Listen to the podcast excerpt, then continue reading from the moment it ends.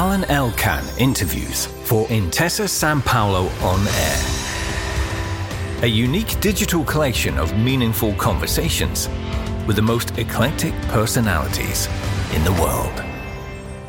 We are here in Paris, sitting in a very famous cafe, Café Voltaire, which is just in front of the Louvre and just next door of the Museum of d'Orsay. And uh, Donatien Grau is, in French, it's called conseiller, advisor for les programmes contemporains, the contemporary programs. He was before at the Musée d'Orsay et l'Orangerie, and since a few months, he is now at the Louvre. You have been promoted. But Donatien Grau is much more than this. He has studied at Sciences Politiques in Paris, at Normale Supérieure and uh, Oxford, and he is the author of many, many books, from uh, a book on uh, Sainte-Beuve, for instance, to a book called Living Museums, a book of conversation, Plato in Los Angeles, and also he wrote a book on Paul Gauguin and another one after the crisis. So, good afternoon, Donatien Grau. With all this background, how would you define yourself? You are a philosopher, you are a curator, you're an advisor, you are a writer, you are all of that. Who are you? That's a very difficult question to ask anyone, but I would give two answers. First, by training, I'm a philologist. I have a PhD in classical philology. I work on ancient Roman numismatics, which is a form of philology. I just published a book on that. And philology is very rooted to different traditions that are the center of the Western tradition. One is the relation to text. And I tend to read. I mean, as you, I know, I've written many texts on actually the act of reading and conversation as a form of reading. And that is very much what I do. I read different situations. I can read a body of ancient coins.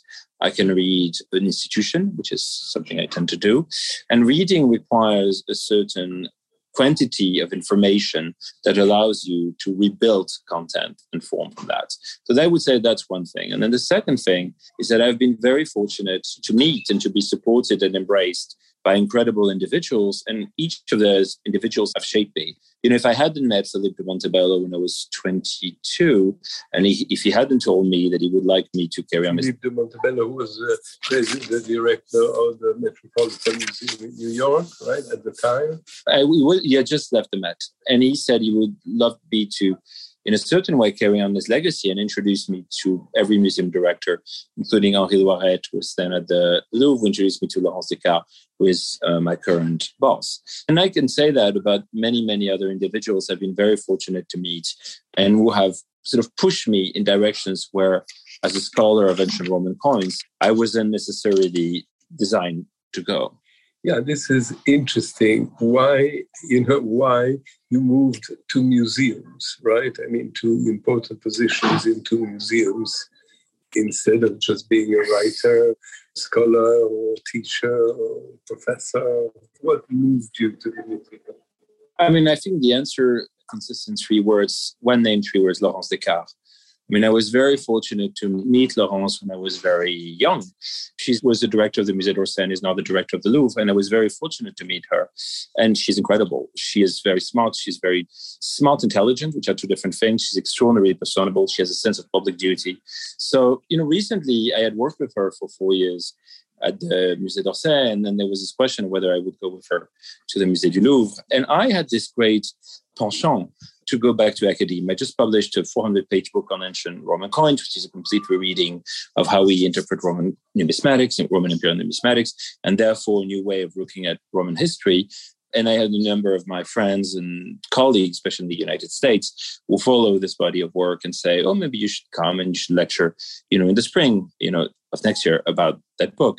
And then Laurence called me and said that she wanted me to carry on with her. And the truth is that she is an answer as herself, but also as a great sense of what it means to work in an institution like this. You know, think about this. Where in the world do you find yourself with 10,000 people at one moment who are coming from all over the world, different origin, different social backgrounds, but they are all looking for one thing that is a way of going beyond themselves, going to something they don't know, they don't understand, being lost, but also finding yourself while being lost?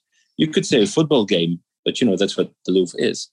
Yeah, the Louvre is obviously one, if not the most famous museum in the world, at least one of the very, very famous. Your concern, if I have understood well, is about what is a museum today, right today or tomorrow. Because if I understand well, you think that you know we don't mind what the museum was mm. before we leave now so should the museum change mm. or not change today and mm. will it change again hmm. tomorrow right how it doesn't well my, my thinking is first of all that the past actually is an important thing because you know museums are structures of oblivion they forget about themselves they create a situation in which they forget about themselves. I'll just use one very simple example I found when I was sort of doing the research for my book, Living Museums. You know, everybody knows about Tom Krens creating the Bilbao project, the Guggenheim Bilbao, and then starting this project of having Guggenheims all around the world. Very few people know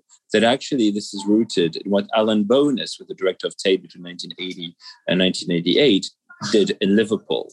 So actually, the very premise of Bilbao was invented by a British public servant in the 1880s that got completely forgotten. What is the idea that Louvre is a label and it can go in? Well, in that case, Tate. The idea was that take an impoverished area in the 80s, Liverpool, which has struggles, financial, political, and have the local institutions, organizations create a location that you will operate for the sake of public service in the case of Tate Liverpool.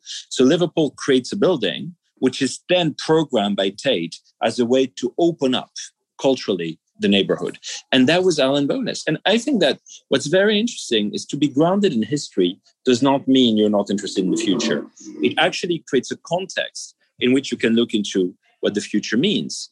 It was also very interesting when I did that research on encyclopedic museums to understand that the very notion of encyclopedic museums. Le Louvre is an encyclopedic museum. The Met, the British Museum, the Museumsinsel in Berlin, to a certain extent, the Kunsthistorisches. It's the idea of the all encompassing museum, which of course is a complete utopia. But the interest there was to see that the notion of encyclopedic museum did not necessarily relate to an institution as such. It was the model. And each institution is itself and relates to a model. So, for example, you know, is the Louvre a Universal Museum? Is the Louvre an encyclopedic museum? Is the Louvre a national museum? What museum is the Louvre? The Louvre is the Louvre. And that's already an extraordinarily ample answer. The Louvre is a collection. The Louvre is a palace. The Louvre is a garden. You know, right opposite where we're sitting, that's where the Comité de Salut Public, the Committee for Public Salute, which was run by Robespierre and Fouquier-Tinville, would uh, during the revolution during the revolution in the building of the Louvre, at the very same place where the kings ruled, and so many things happened. Yeah, but nowadays museums are very different. They are made to be museums. I mean, the Guggenheim is made to be a museum. But the Guggenheim was built as a museum, which isn't the case of the Louvre. That's what I mean. The Louvre is a strange museum because it used to be a palace, like Palazzo Pitti in Florence or others like this, who were palaces, or in uh, Capodimonte in Naples. They used to be palaces where kings or queens lived, and then they have been transformed into museums. But I think what I'm trying to get at with that idea of the Louvre is the Louvre is that, or the Met is the Met, is that an institution has a history and each institution has a specific history. So there are two different ways of looking. One way that would be very philosophical, which is to look at the museum as a structure, as a sort of ideal form, as an archetype to an extent. And the other is to look at the identity of the institution that one is dealing with and how it can be opened up to be relevant today. For example, when I was invited to do the reopening exhibition of the Getty Villa in Malibu when I was invited in 2017, and then I did in I know, invited in 2016, I did in 2018.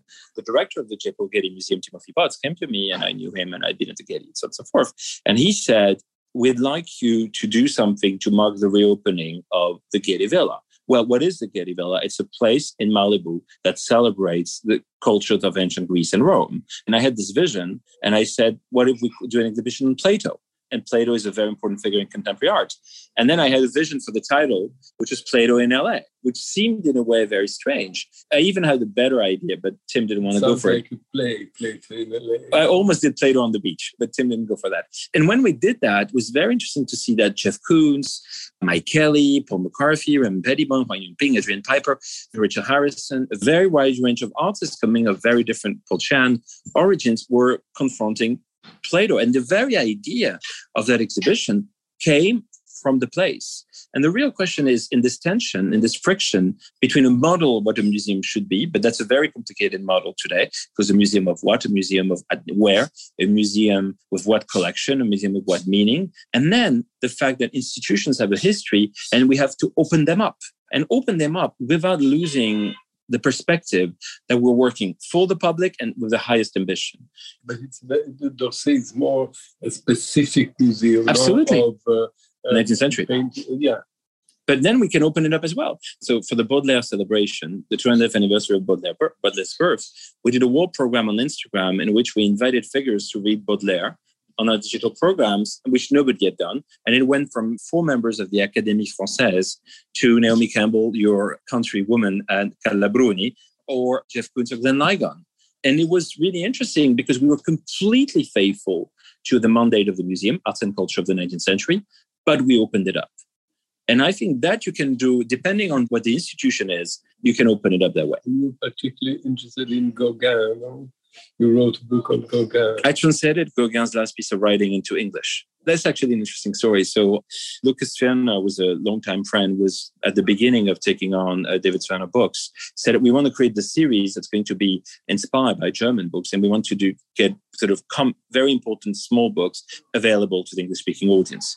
And I said, you know, it's fascinating that Gauguin's last piece of writing is not available in English. Racontars de Rapin. And then I said, we should translate it. And they said, would you do it? And I said, yes. And I spent a lot of my time, um, even though I'm French, you know, speaking English. So my English is fairly okay. And so then I started working on it with him. And then I had this idea for the title, which is to translate it as Ramblings of a Wannabe Painter, which is quite catchy. But it is really what Racontars de Rapin was. Just pushing this philological impulse into what it could mean today. And the funny story is this. So it was never supposed to be a bestseller, but it so happened. And Lucas didn't know, and I didn't know at the time because I wasn't working at the Musée d'Orsay, that the Art Institute in Chicago was doing a big Gauguin exhibition, actually with the Musée d'Orsay, uh, the Grand Palais. And it ended up being a total bestseller because there was no available book of Gauguin's writing at the time. Was he a good writer, Gauguin? Phenomenal. I have a philosophy, but I haven't really worked on it because his writing is very precise, very connected to popular and old phrases. And for me, he really is in many ways a kind of predecessor of Louis Ferdinand Céline in his writing, which is sort of this tendency to go drift à la dérive, but at the same time, very embedded within the history of language. And there are even certain passages that are almost directly copied by Céline, but I haven't researched it. So maybe it's just a connection. Le Louvre, where you're now working, is one museum with many museums inside, mm-hmm. right? There's an Egyptian museum, painting on Masters uh, Museum and so on, Greek ancient museum. So how is it organized? And how do you, when you give advice, you give must give different advices, right? For different collections, or it's one advice for all the collections. It's an interesting. This title is an interesting thing because when I was speaking with Laurence about my title, my French title is not my English title. So in French, it's conseiller de la présidence pour les programmes contemporains, which is very French, which means advisor to the presidency for contemporary programs. And it's very French because, in a way, the Louvre is like a ministerial office, it's like a ministry of state. And in English, it's head of contemporary programs. And we, because Laurence also has American ancestry, so she's very fluent and spends a lot of her time in New York. So we decided that the two titles would be different. And that's interesting because in English, it's the idea that you have a specific thing you're in charge of, head of. And in French, it's advising, which is more holistic. And my job is probably a little bit like philology in between both. But to answer your question about the structure of the Louvre, the Louvre has uh, eight what we call grands départements, which means grand départements patrimoniaux, which means that there are museums in and of themselves, paintings, sculptures, arts of Islam, arts of Near Eastern antiquities, Greek, Roman, Etruscan antiquities, drawings, and um, objets d'art, uh, you know, decorative arts. We're just creating Egyptian. We're just creating a new one devoted to the arts of the uh, Eastern Christians and of Byzantium. And so each of them is their own entity. And then we have what we call direction transversale. So transversal directorship, which is a very strange translation, in which they are, you know, basically in charge of cultural programming, of external affairs, of you know the building and the gardens, and they're actually now in the process of being uh, being restructured. Each of them, everything is alongside with the Tuileries Garden and the Musée Delacroix is under the authority of one président directrice, that's Laurence des Cars. So I report to her and only to her. And basically, my job is to be a sort of secretary, gathering all the different elements and preparing them for her to shape into a form of policy. Because, you know, this museum, you know, if you talk about contemporary, every museum is contemporary. Like right now, the Louvre, which doesn't have any, which has a few works by contemporary artists from previous programs. I think it's interesting for a museum like this, like the Met did, to have a contemporary art wing, or it's a mistake? It's there a are many other contemporary art museums. I think it's a very different thing. The Met collects contemporary. We don't. You know, we stop in 1848. So contemporary at the Louvre has to be reflexive on what the Louvre is. Yeah, the contemporary is not the It's the Pompidou. of art, but it's uh, the, It's a way of interpreting. Itself. Exactly. Exactly. I mean, you know, Cézanne had this very beautiful phrase. He said, The Louvre is a big book in which we learn how to read. Le Louvre est le grand livre dans lequel nous apprenons à lire. And this issue of legibility and the legibility of the Louvre and of any museum, but in my case, the Louvre, is central. And even though I'm very close to many contemporary artists and they're my friend, they're my peers, and I speak to them all the time, and even though it's obviously interesting to have the perspective of contemporary artists, it's not about contemporary art at the Louvre because it doesn't collect it. It's very different from the Met that does collect contemporary art. So in the case of the Louvre, and I'm not speaking for other museums that do collect contemporary art, and here the break is 1848. So after 1848, 1914, Orsay, but 1914 uh, to today, Musée National d'Art Moderne, Pompidou. So which means that contemporary is about setting up programs in which we shed a new light onto those works, that building, those collections, that history that today are drifting away.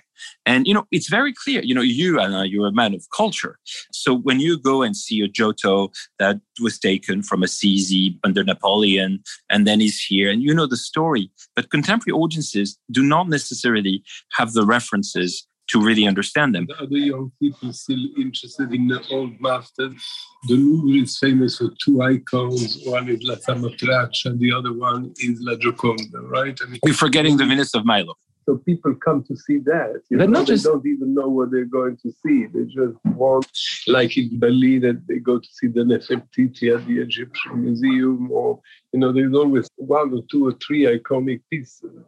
It was This very is for the foreigners, maybe. But it, but it's no, but even for the foreigners, it's very interesting to to walk across the rooms of the Louvre, and then you start seeing that audience members look at things you had no idea they would look at. They look at the painting, they look at uh, Giambologna sculpture, a sculpture by Leone Leoni, slightly, slightly forgotten 16th century sculpture. It's next to my office, so I see them you know, quite a lot. And so it's very interesting because we know that the fact that there is no necessary contextualization doesn't mean that there's no interest, which means that the Louvre offers you two things, amongst many others, but at least two things.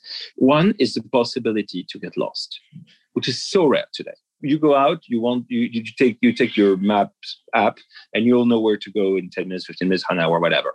Can't do that in the loop which is wonderful. Then second, it offers you an encounter with so many different forms of human creativity that are gathered under one roof. And that changes everything. That's something you can't have anywhere else. So we have a duty to open up that way of being lost, which can be done through publications, presences in the rooms, digital, you know, which is a huge thing for us if it's used in a pedagogical way, in a way to open up things. And of course, you know, eh, with the auditorium and everything. It is about creating something that breathes through the museum. How many people visit the Louvre Dep- in 2019, pre-COVID, we reached the world record of any museum, which I think was 10.7 million.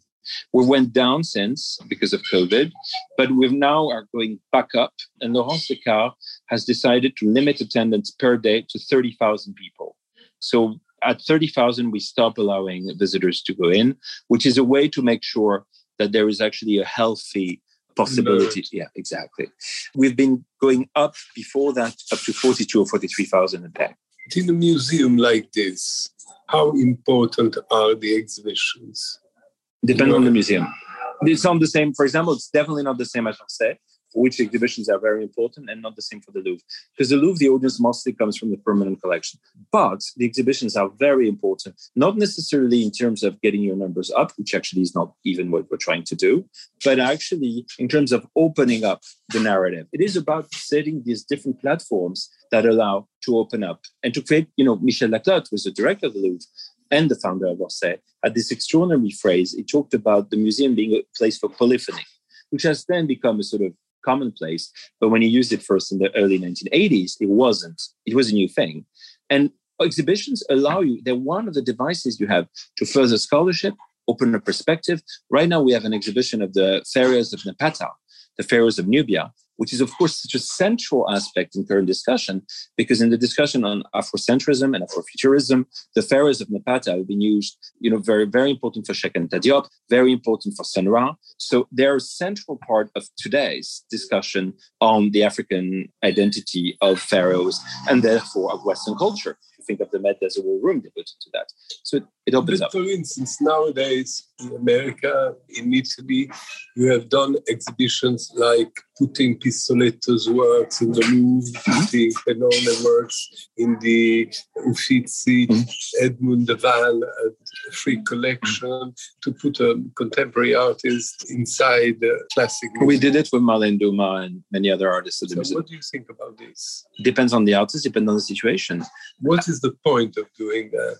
Not that I'm against or in favor, but I don't really understand I think you know, this mixture you put Penone next to Botticelli. You know, I mean, I think putting next is never very interesting. I mean, it can be very interesting, but it's a question of what you're trying to say. You know, what the narrative is. For example, there are two different questions here. One is doing a contemporary arts presence or program in the museum that is not in the room with works from the collection, sort of semi-special exhibition. That's one thing. And then there is another thing, which is to actually place it in the rooms. I go back to that Cézanne phrase, legibility. It's so central. And so creating ways of rereading the collection that can go through that medium and other medium are as interesting as others. But the real question is about the involvement of the artist and how he or she is going to create a new way of looking at the collection. If it's just to place something next to another without contextualization, without any, that can be a little bit limited. When I first did it at the Musée d'Orsay, we did it with Julian Schnabel. And what was very interesting that people thought that was just juxtapositions, but it wasn't. It was in a specific room which Julian had architectured, and he wrote a text on every work that it was published in a separate book. So it was very clear to us it was about the conversation between the works. But it was a separate entity. It was a separate entity and it was an experimental entity. And when you do it in the rooms, it has to be perfect we did it once. We, I did probably 10 programs, projects in the museum, the space of the museum, with contemporary artists. Put Géricault's and Delacroix paintings uh, in contemporary art museums. You should, I think. The reverse is never done. It's uh, been done. It was done for the Venice Biennale in 2011 when Bice Curiger put the Tintoretto, put the Tintoretto painting in the Biennale. I think Massimiliano did similar things in 2013. But I agree with you. I mean, I think it is about legibility and context. But I think it needs to be perfect. And if it's not perfect, it can be pretty problematic. But that's my point of view. What is the museum in society? What is the meaning of a museum? Why there are so many museums? Why people go so much museums? My philologist side will always tell you that it depends on the context. First of all, you know, the issue of religion in our culture is quite a complex one. So we can go to church, we can go to temple, we can go to a mosque, we can go to. But the truth is, museums are the temples humanity, humankind has built to itself.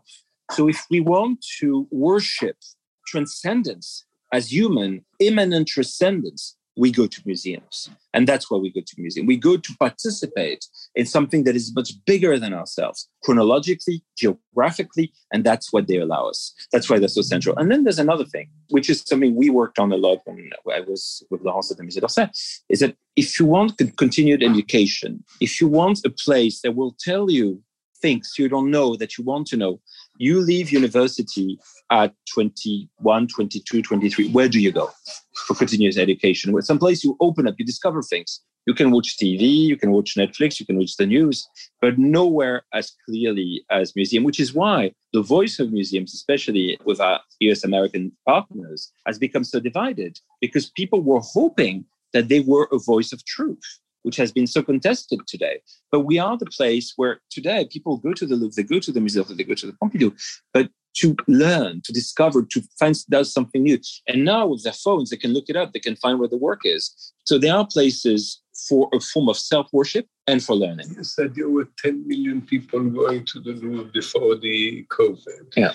How many people look into the telephone, look at the internet, online, the museum?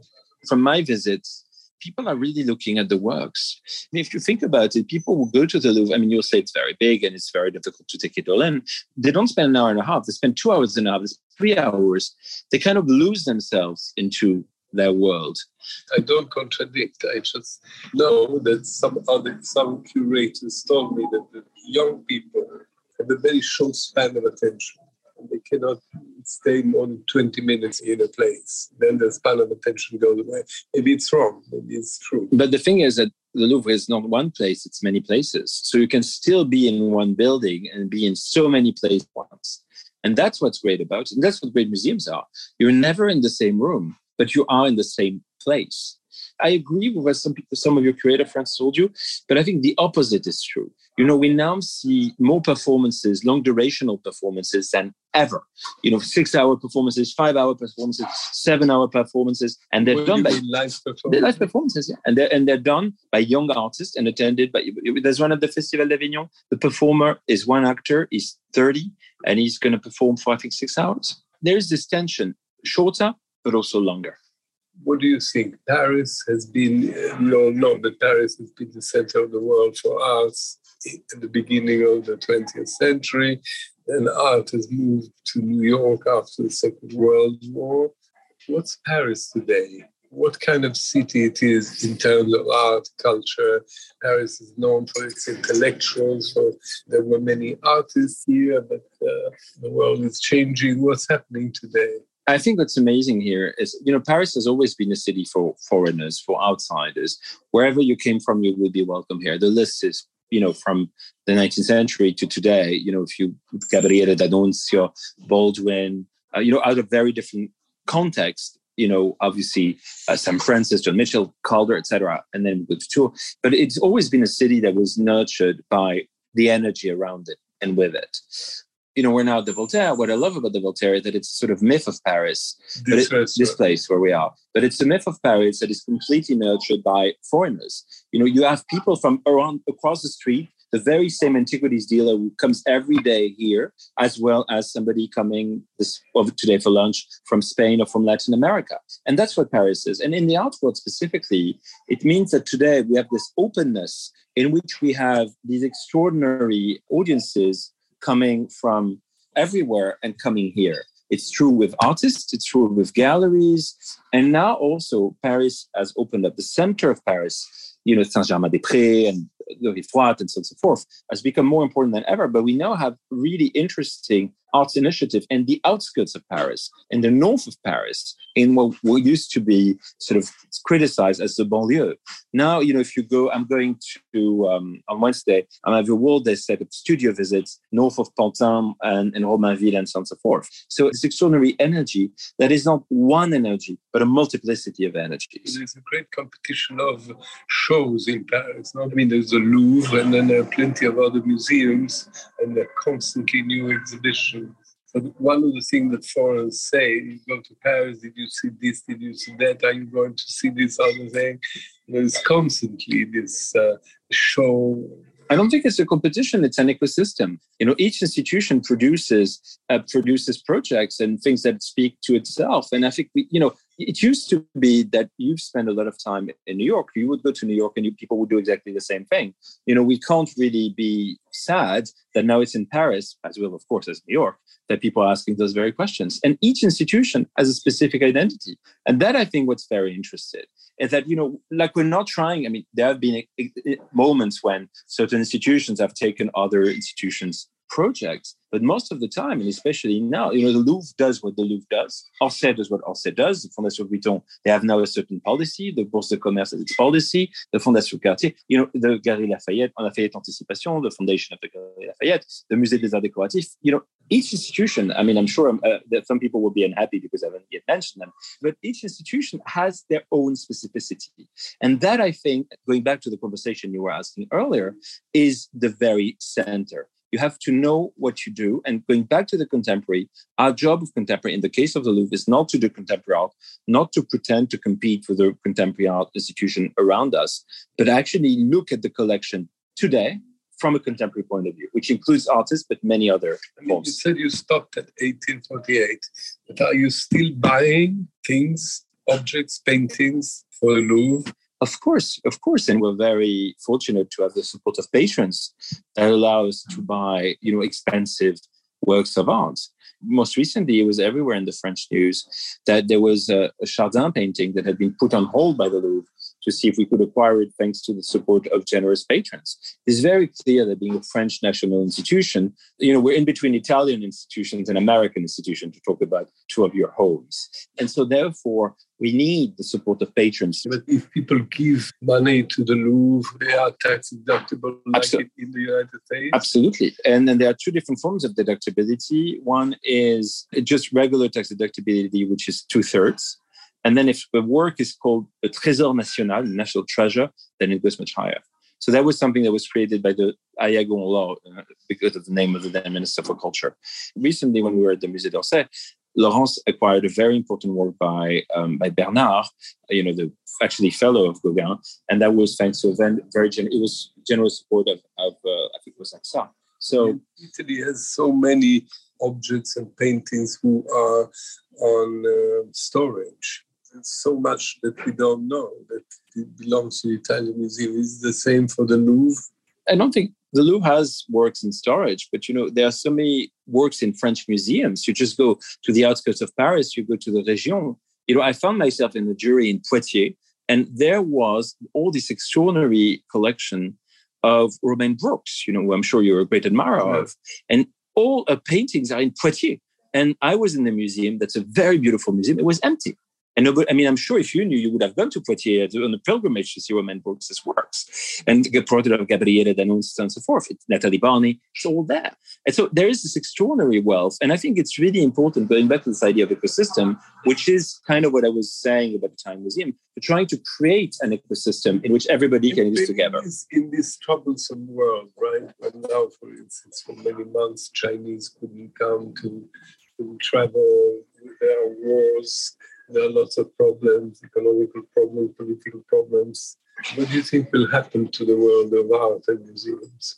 It's a terrifying question. I mean, I know that museums during the war, the past war, Second World War, they did fantastic things to protect wars, to protect wars, and so on and so forth. So museums are used to drama. The question is, people in when they are frightened, you know, when they are under threat, do they go more to the museums because they want to change their mind and, and don't think about what's happening, or they go less? I think it makes our mission more important than ever.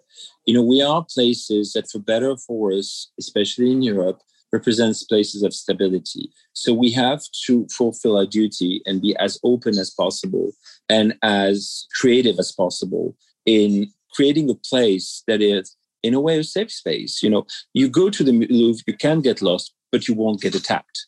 It's a way of getting lost that isn't actually dangerous. dangerous. And that is so rich today. It's so important in a world where we don't know where we are. We can't be in a safe space, you know, whether intellectually, culturally, religiously, anything.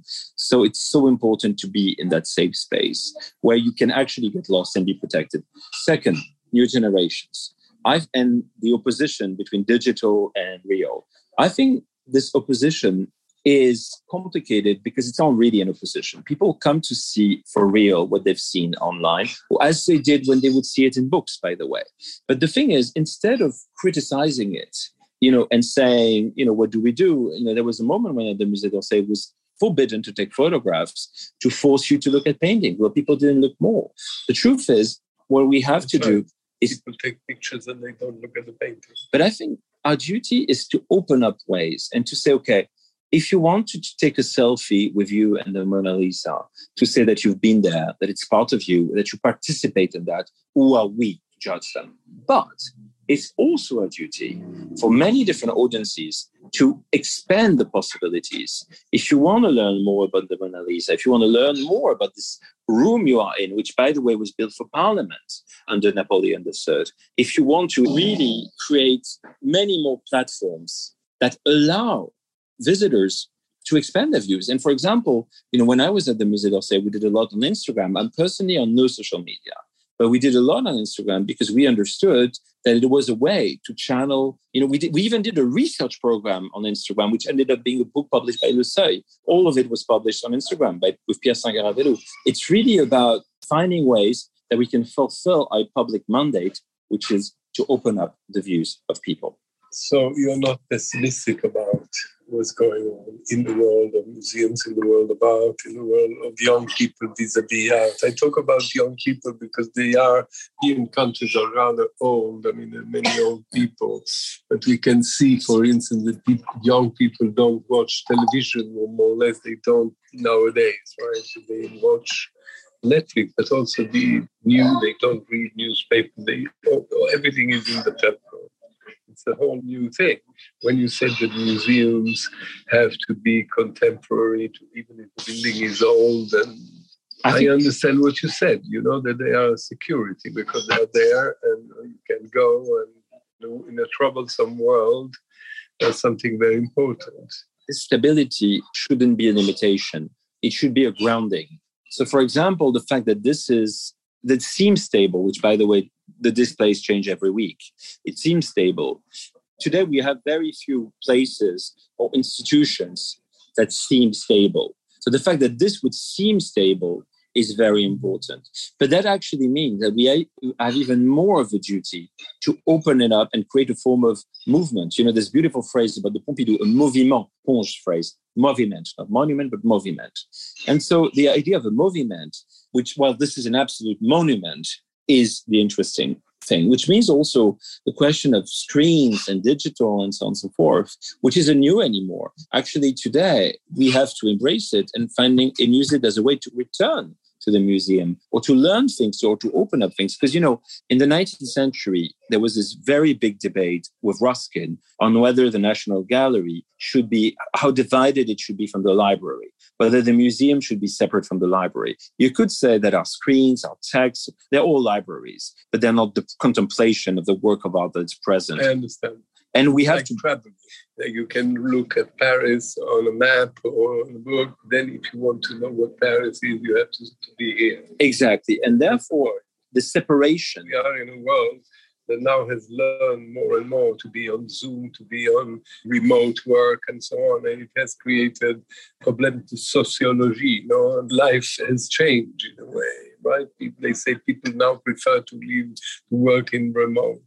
But this is something strange because the concept of the square, la piazza, was very important, right? People gathered on Sunday morning to go to la mm. messa or to see each other in the cafe in, in the square, right? Which is like going to see the very art in the museum. Somehow we have to defend that. Don't you think so? I absolutely agree. Not because we are ancient, right? Mm-hmm. But because otherwise you're not human anymore. You're just staying in your bed and do what you want, but you don't participate to the. I completely agree. What I was kind of saying was this divide between museum and library is that the divide between Zoom and in presence, it shouldn't be about dividing them. It should be about using them both as resources. You know, there are certain things we can do yeah. fairly well with Zooms. If we want to have the conversation we're having, doing it via Zoom is not going to, going to be as good. I don't see your reactions. I don't see you don't see mine, etc., etc. But there are certain things which are with a lesser level of intensity than we can use those devices to do. If we want to have a higher level, a real level, a real experience, then this has to be it. And I think the situation, what it has done the last few years, with the COVID epidemic and what followed is that it forced us to reflect okay, why is this necessary? Why is this necessary that we sit across each other? And we know then that it is really necessary, that it's not because it's random, because it is necessary. And as created this reflective aspect that means that we know people, when museums reopen, people went back to museums because they, they had missed it. it was important for them. And so, in a way, they knew that it was part of what made them human. And in that sense, it's true of museums, true of everything if I want to, if I'm working on an essay, on an academic essay on ancient coins, my research field, and I want to read all the bibliography published in the last few years, I go on website academia.edu, and all the scholars have put their essays, and I just read them and I know. If I want to study this specific coin, I go to the Bibliothèque Nationale de France and I go actually research it physically. It's important that each experience be one specific. thing shouldn't deny the other absolutely. but it should increase the other right? exactly. They can live together. They should. Absolutely. So we have to insist on that to teach that no that's what you try to do? Exactly. As an advisor conseiller as you said oh, but it's also what, what i do uh, in my work as a scholar as an editor it is something that I think is very central to today's methodology. That's what the museum should be doing, but it is really Laurence's Descartes' vision. But I think it is really in the different aspects of my, you know, uh, I think context is very important, and how a site like an archaeological site can be used to open up perspectives. So when I publish an academic book on ancient Roman coins, you know, I know that being published with Les Belles Lettres, the great classical publisher, is a fantastic thing. When I do, you know, other things that are more pop, it is great that they exist in a different context. When I published a magazine on punk philology, it's perfect that we actually do the launch at, at a nightclub. I think using every situation to open up things. So, what is your mind? Eclectic? Oh, Stuff. And I said, I asked you, who are you? What are you? What kind of person you are? My DNA is set to read. I started reading when I was very young. I started going to museums when I was very young. I would go, remember this one time I was maybe nine and I went with my parents to Madrid and we visited six museums in the day, not the Prado, let me reassure you. Uh, six of the small business, Serra, Bolata, Gabbiano, and so on and so forth. But that's what my mind is set. But then I was very fortunate, and I have been very fortunate to encounter incredible. I met, you know, I uh, through friends of friends, I met Azzedine Alaïa. I wrote a book about him. I edited the book. Well, Azzedine is couture. It's not really fashion, yeah. but I just happened, I happened to encounter him, and I, he taught me about life. He taught me about couture. You know, and I know when I'm confronted to somebody who knows so much more than I do, even though you know now I'm a bit older, but I know that I have to listen. So it's important to know. I'm, as a scholar, when I teach, I also want to listen. But when I'm hurt, I hear people tell me things, and I learn from them, even though I can come across as being, you know, sometimes my friends tell me quite self-assured. I always say it's not me you know, all these people who are around me taught me things. It actually happened with a friend of mine. One of the first people who support me was Yvon Lambert, the legendary print dealer. And one day he called me and he said, you know, I think you're becoming too self-assured. I want to tell you I'm your friend. And I kind of said jokingly, even it's your fault because you are the one you put your trust in me. And the faith I have is not the faith I have in myself as this brilliant mind would know whatever. No, it is just that I've been exposed to these extraordinary individuals. Like in a way, yeah, it would be a little bit more mystical. It's like a form of enlightening. When somebody shows you something you have no idea of, you're enlightened. And I mentioned Azzedine, but you know there are so many others. You know, Bernard Henri your friend, who put my, his trust in me years ago the list goes on and on. And I've always been obsessed with the notion of loyalty. So when somebody puts their faith in me, I will stick to them. Thank you very much. Alain Elkann interviews for Intesa Sanpaolo on Air. A unique digital collection of meaningful conversations with the most eclectic personalities in the world.